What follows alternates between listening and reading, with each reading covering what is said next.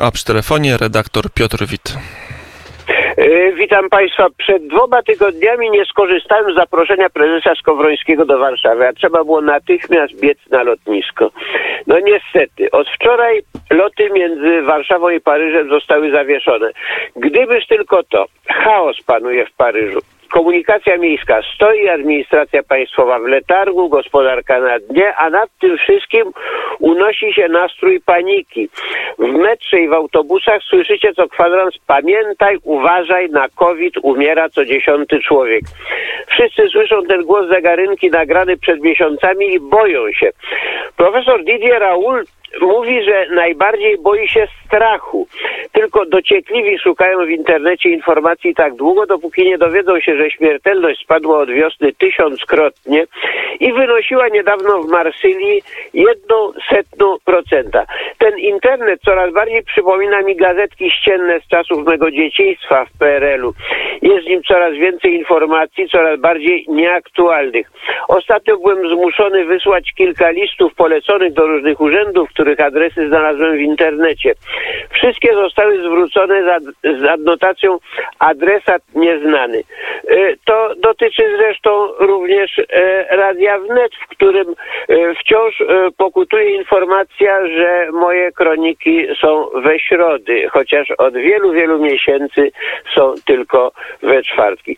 Z powodu przeróbek miasta na Tor Kolarski Paryż stał się zapewne najpowolniejszą stolicą Europy. Wczoraj w południe, kiedy autobus uciekł mi sprzed nosa, przeszedłem pieszo jakieś pół kilometra, no to odległość pięciu długości jachtu pana Arno. Byłem wcześniej. Autobus został w korku i przesunął się w tym czasie o sto metrów.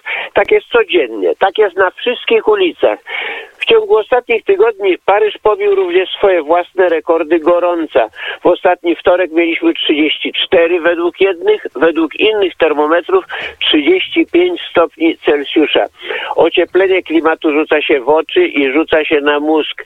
W nieklimatyzowanym autobusie można ugotować żabę, nie mówiąc o żabojadzie w obowiązkowej masce antywirusowej na twarzy.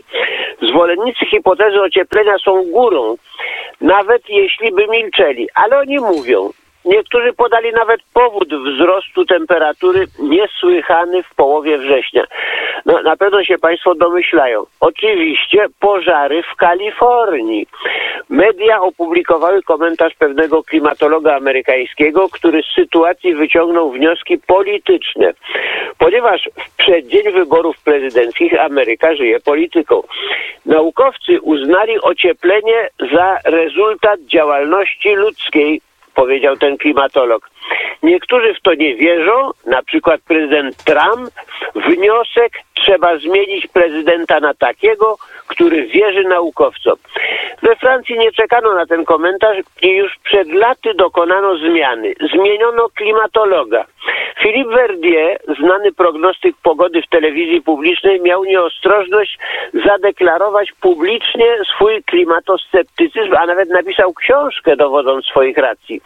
Ociepla się, to prawda, mówił sceptyk, ale może niekoniecznie z winy człowieka, może oziemska, może plamy na słońcu.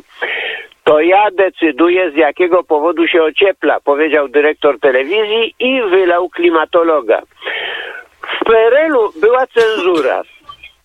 W epoce odprężenia mówiono nam w redakcjach: możesz pisać o różnych rzeczach, pamiętaj, jest tylko jedno tabu. Nierozerwalna przyjaźń ze Związkiem Radzieckim. Tego nie tykaj. We Francji nie ma cenzury, ale tabu są. Jedno z nich stanowi ocieplenie klimatu spowodowane przez działalność ludzką. Nigdy wcześniej nie było równie gorąco o tej porze roku, pisał więc jeden wazeliniarz. Tak gorąco nigdy jeszcze nie było, mówił inny. Historyk patrzy na sprawę z mniejszą pewnością siebie. Cztery lata temu, dwudziestego ósmego września, mówiłem na tej antenie o ociepleniu klimatu. Powodem było upalne lato tamtego roku dwa tysiące szesnastego. W Paryżu temperatura przekraczała trzydzieści cztery stopnie Celsjusza. Od pierwszego lipca do początku września nie spadła kropla deszczu. W czterdziestu czterech departamentach ogłoszono alarm z powodu suszy i zabroniono podlewać ogródki. Ta kronika jest wciąż do dostępna w wydanym tomie moich kronik, nie będę się powtarzał. Paryż, miasto wszystkich rekordów, gęstości zaludnienia, cen mieszkań, europejski rekord zmieszania ludności i do tych wszystkich rekordów, których jest nosicielem, Paryż w ciągu ostatnich tygodni stał się miastem rekordowo zagadkowym. Chodzi o giełdę. O ruletce w Monte Carlo mówiono niegdyś, czasem wychodzi noir, czasem wychodzi rouge, ale wygrywa zawsze i tylko Blanc. François Blanc, po polsku biały, tak brzmiało nazwisko właściciela kasyna. Spekulacja giełdowa przypomina ruletkę. Istnieje szansa wygranej, ale prawdopodobieństwo przegranej jest trzydzieści sześć razy większe. Wygrywa tylko właściciel kasyna. Giełda jest trudniejsza. Nie ma właściciela. Któryż gracz nie myśli po nocach i dniach, jak uzyskać pewność, że się wygra? James Rothschild dwieście lat temu odkrył, że pewność dają tylko spekulacje ubezpieczane przez państwo. Wówczas przez monarchię, dziś przez republikę. Państwu nie grozi bankructwo. Państwo jest zawsze wypłacalne.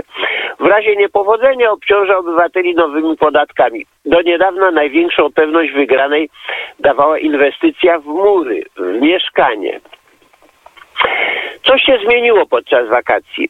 Prawo nakazuje w Paryżu wywieszać zezwolenia budowlane na widocznym miejscu przed placem budowy. W najgęściej zaludnionym mieście świata każdy taki nowy afisz przejmuje strachem. Znowu dziesięć podestów, bo teraz buduje się dziesięciopiętrowe, na każdym po kilka rodzin, pomnożone przez liczbę samochodów, zwiększy jeszcze bardziej tłok na chodnikach i na jezdniach. Gęstość zaludnienia dwadzieścia cztery i pół tysiąca osób na kilometr kwadratowy.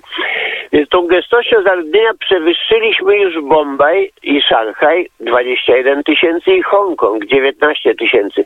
Teraz możemy bić już tylko swoje własne rekordy. Tymczasem dwa zezwolenia budowlane, które widziałem ostatnio, nie budzą lęku, lecz znaki zapytania. W obydwu podczas wakacji zmieniono przeznaczenie robót. Na tyłach naszego domu, na terenie sportowym, na wykopanych już fundamentach zamiast planowanego bloku mieszkalnego, zapowiadanego, stanie ekwipunek sportowy, zjeżdżalnia wodna. Wczoraj z poprawionego zezwolenia na murze byłego pałacyku Gérarda, aktora Gérarda Depardieu, dowiedziałem się, że tam również w końcu lipca zmieniono przeznaczenie. Zamiast burzenia i budowy bloku drobne naprawy. Dlaczego zrezygnowano z projektu? Nie opłaciło się? Niedawno w tamtej okolicy cena metra kwadratowego nowo budowanych mieszkań osiągnęła czterdzieści tysięcy euro za metr kwadratowy. A może ktoś w merostwie pod wpływem kanikuły ocknął się i zabronił? Od czasu generała Degola o niczym takim nie słyszano. Mieszkania po czterdzieści tysięcy zostały zbudowane na terenie historycznego szpitala Lenek. Jeżeli pomimo deficytu łóżek udało się zamknąć szpital i tereny sprzedać inwestorom budowlanym, to któż by liczył się z pałacykiem i zrezygnował łatwo z trzech czwartych hektara parceli budowlanej w jednej z najdroższych dzielnic Paryża? A może trafiło na uczciwego? A może prostytutki są dziewicami? Inna zagadka z tej samej dziedziny. Dlaczego dwaj najwięksi właściciele nieruchomości paryskich sprzedali podczas wakacji cały swój stan posiadania? Korzedim swoich siedem i pół tysiąca mieszkań, Unibaj osiem tysięcy mieszkań. Unibaj, proszę Państwa, jest między innymi właścicielem Westfielda, a Westfield jest właścicielem centrum handlowego Arkadia w Warszawie. Dlaczego wyzbyli się kury znoszącej złote jaja? No, nie mamy teraz już czasu, ale niedługo ukaże się październikowy numer Kuriera W N E T, w którym staram się odpowiedzieć na te zagadkowe i, jak sądzę, arcyważne pytania. Powiedział Piotr Witt, a my czekamy na październikowy Kurier W N E T, aby rozwikłać wszystkie zagadki teraz bardziej tajemniczego i zaskakującego Paryża. To już za kilkanaście dni, a my już teraz będziemy mieli serwis informacyjny.